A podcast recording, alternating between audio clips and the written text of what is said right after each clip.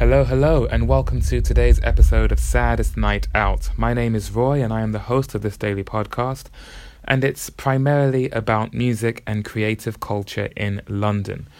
It's almost a week ago now that I played another show at Road Trip and the Workshop on Old Street, and the guest on today's episode is a large part of how that show came together. His name is Alex Miles, and he is a sound engineer in London. And he really does peddle his wares in many different avenues. And that's what we talk about in this episode how he came to be a sound engineer at Road Trip and the workshop, as well as the numerous other places where he does this work, what he has his eyes set on in the future, and yeah, just what it is that captures his imagination the most. So, this is me talking to Alex Miles after my show at Road Trip and the workshop. Enjoy this chat, and I'll catch up with you a bit more afterwards. We're still downstairs at Road Trip and the workshop. The music is off, the night is over, and I'm here with the star who helped make all of this happen. Will you kindly introduce yourself to the listeners? Hey, I'm Alex Miles, and I've been helping out with uh, tonight's uh, gig, and uh, just been doing the sound and just been enjoying it. Really, That's, I Again, he's saying that of his own volition. I didn't make him say he's enjoying it. Thank you so Yes. much. It's the second night that we've worked together, and it's fantastic to have you each time. Thank you very much. Cheers. When did you start doing sound in London? Um, so it's been about I think I started off about a year ago, um, but I do it once a month, only for a couple of hours. Um, started off getting the job um, just randomly because I work in a music shop in High Barnet called the Sound Garden, and just some by some coincidence, some guys like I'm looking for a sound guy starting off something called the Teenage Market, and uh, just wanted to know if you know anyone who does sound. I was like, well, I did sound, oh, create sound design, which is making music for film and games um, at uni. Um, it's same kind of like you use physics and stuff like that, and know how to use miking and all that kind of stuff. Same skills, Mhm. but it's just basically just for live. So I was like, I'll give it a shot. Go on then. So and then um, helping out kids to do that and like perform, giving them their first chances, and also giving them giving me a chance to uh, build up my uh, portfolio and just build up my skills. And then from then, um, got another job which is here, getting a bit more professional sound after I got more confident with it, and then also been working with um, another kind of um, workshop with other kids where they learn uh, the song separately. For example, I don't know, Bohemian Rhapsody or uh, Yellow by Coldplay or something like that. Uh, and then they come together as a band as the first time ever.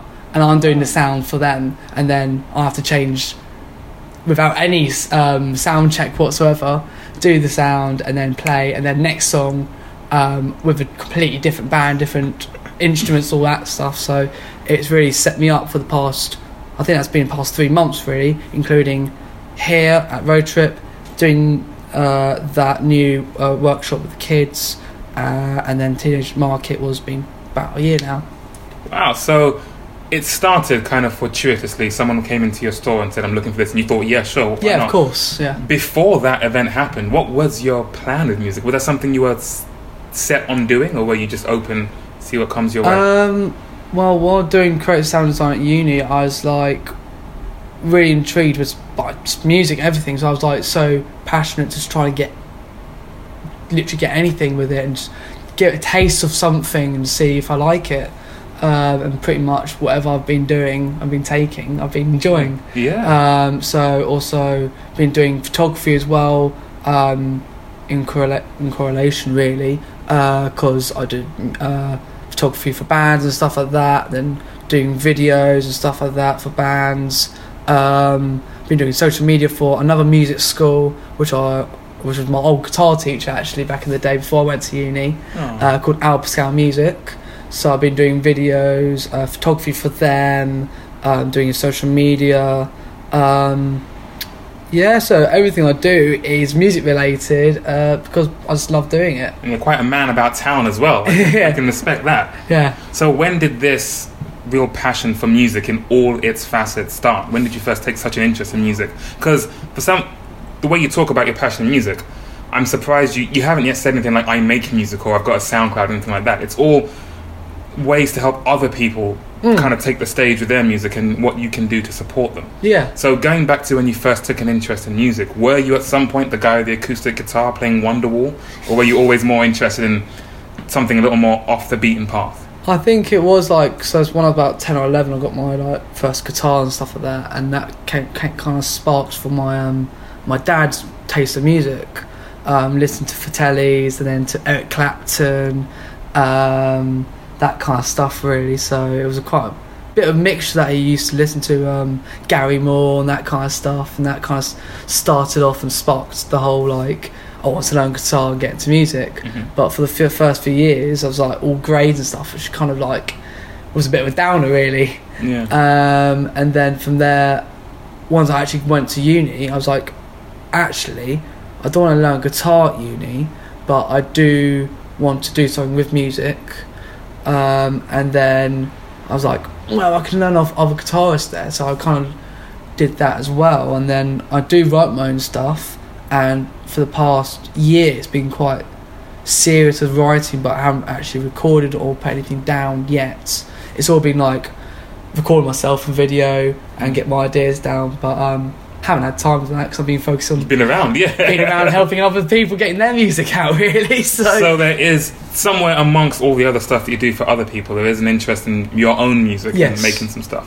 Now I understand you recently went to an event, which is it sounds like a bit of an insight into your taste in music Mm. as well. So where have you been recently? So Al? I've been to uh, a place called Arctangent Festival, which is based in uh, just about South Bristol, or in Fernhill uh, Farm. It's called. Mhm. Um, very small festival, rated uh, best uh, small UK festival last year in 2018. Um, and at first, I was very nervous because it was my first festival ever, and I was like, mm, "What do I want to do this year? Mm, go to a festival Yeah. on my own." Which is a very weird thing to do, Yeah. uh, but the weird thing, weirder thing was I've never been to a festival ever, especially for someone who's really involved in music. Um, I was like, mm, I've got to go to a festival I really would enjoy.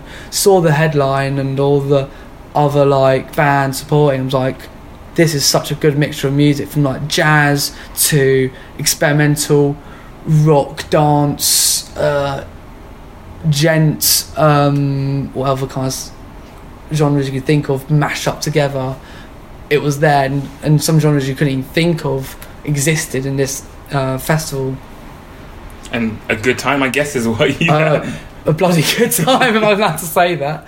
Oh, you can swear, don't Yeah, worry. yeah. So never a Reading, Leeds festival, Glastonbury. Did you no. grow up in London? Have you lived in London all your life? I've lived in London all my life. Only part um, moved out last year, uh, just about ten minutes away from London, Yeah. in a place called Potters Bar.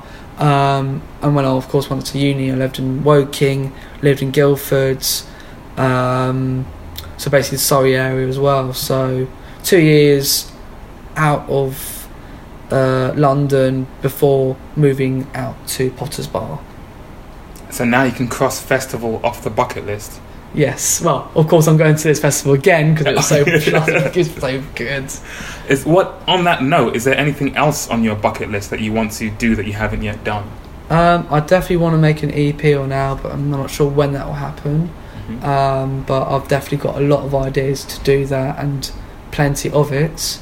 Um, in the amongst of like um, trying to perform the album as well once I do it, but I wanted to kind of do it all my own, like perform the drums, perform the synths, the guitar, everything. So like perform. Let's say have some technology on stage with Yeah, yeah. looping and build the whole masterpiece. Yeah, be a thinking proper masterpiece. performance. So I would itself. want to do that, but it's going to take a while, definitely, with everything that's going on. But you're in such good spaces to learn skills that you can take back to Mm, leading the music. Have you already got a slight idea of what style of music you'd be making? Ye- I can't even describe what it is at the moment. Um, It's in between, definitely kind of hard rock to mixed with ra- Radiohead kind of dissonance stuff to.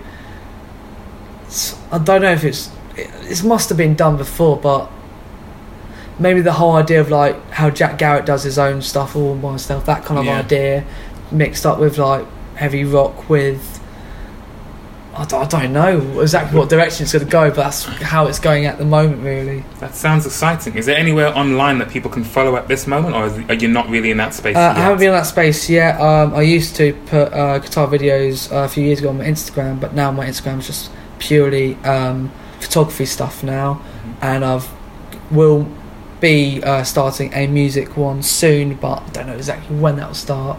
But um, that will be simply Alex underscore Miles underscore music. So Well, Alex underscore Miles underscore music, which is a very fitting name for all that you do. About. Yes. Thank you so much again for helping me out with these events. Thank you for talking to me tonight. And yeah, hopefully I'll see you at the next one. yes, hopefully. All- yeah. And that was that. Thank you very much, Alex, for talking to me. It was a really great chat. I, it was after we'd finished the entire night. We were the only two people left in the basement area, in the live music area of Road Trip and the workshop. And he mentioned afterwards two things that he mentioned afterwards. One is how surprisingly pleased he was with how the episode, how the podcast, how the conversation went. I am going to go ahead and hazard a guess that this is his first time being interviewed in this capacity. And understandably so, he was concerned that there might be a lot of ums and ahs and likes and just dead air and not really sure what to say. But I knew that this is a person brimming over with passion. All I'd have to do is slightly open the door, and he would happily walk through and talk me through everything that he's interested in. And there's quite a lot he's interested in. He is fantastic at our shows. So I can only imagine what he's like at the teenage market working with kids. And I drew a little bit of a parallel between what he does and what I try to do with the open mics, but after we finished recording. So, first, he talked about how pleasantly surprised he was at how well the chat went. He also said that he would like to shout out, or maybe next time we talk, he will in more detail, but he talked about how he got into music in the first place. And it was when he was in year 10, I believe. His music teacher at the time was encouraging at a time when Alex himself wasn't too encouraging with himself about pursuing music. He didn't think he had what it took, so he was a bit pessimistic about it. But his music teacher continued to encourage him, and well, look where Alex is now. So it's really heartwarming to think that Alex might be having that same effect on the people that he works with as well. And such is the circle of life, etc., etc., yada yada. But thank you very much, Alex, for talking to me. I don't have the links to the different projects he's working on yet. But such is the wonder of modern technology. I will add those links as soon as I, I have them, so stay tuned. Otherwise, thank you all for listening. Sorry it's been a little bit of a break since the last time we spoke, but I will hopefully get back on the regular thing now. Thank you all for listening, and I'll catch you on the next one. Take care.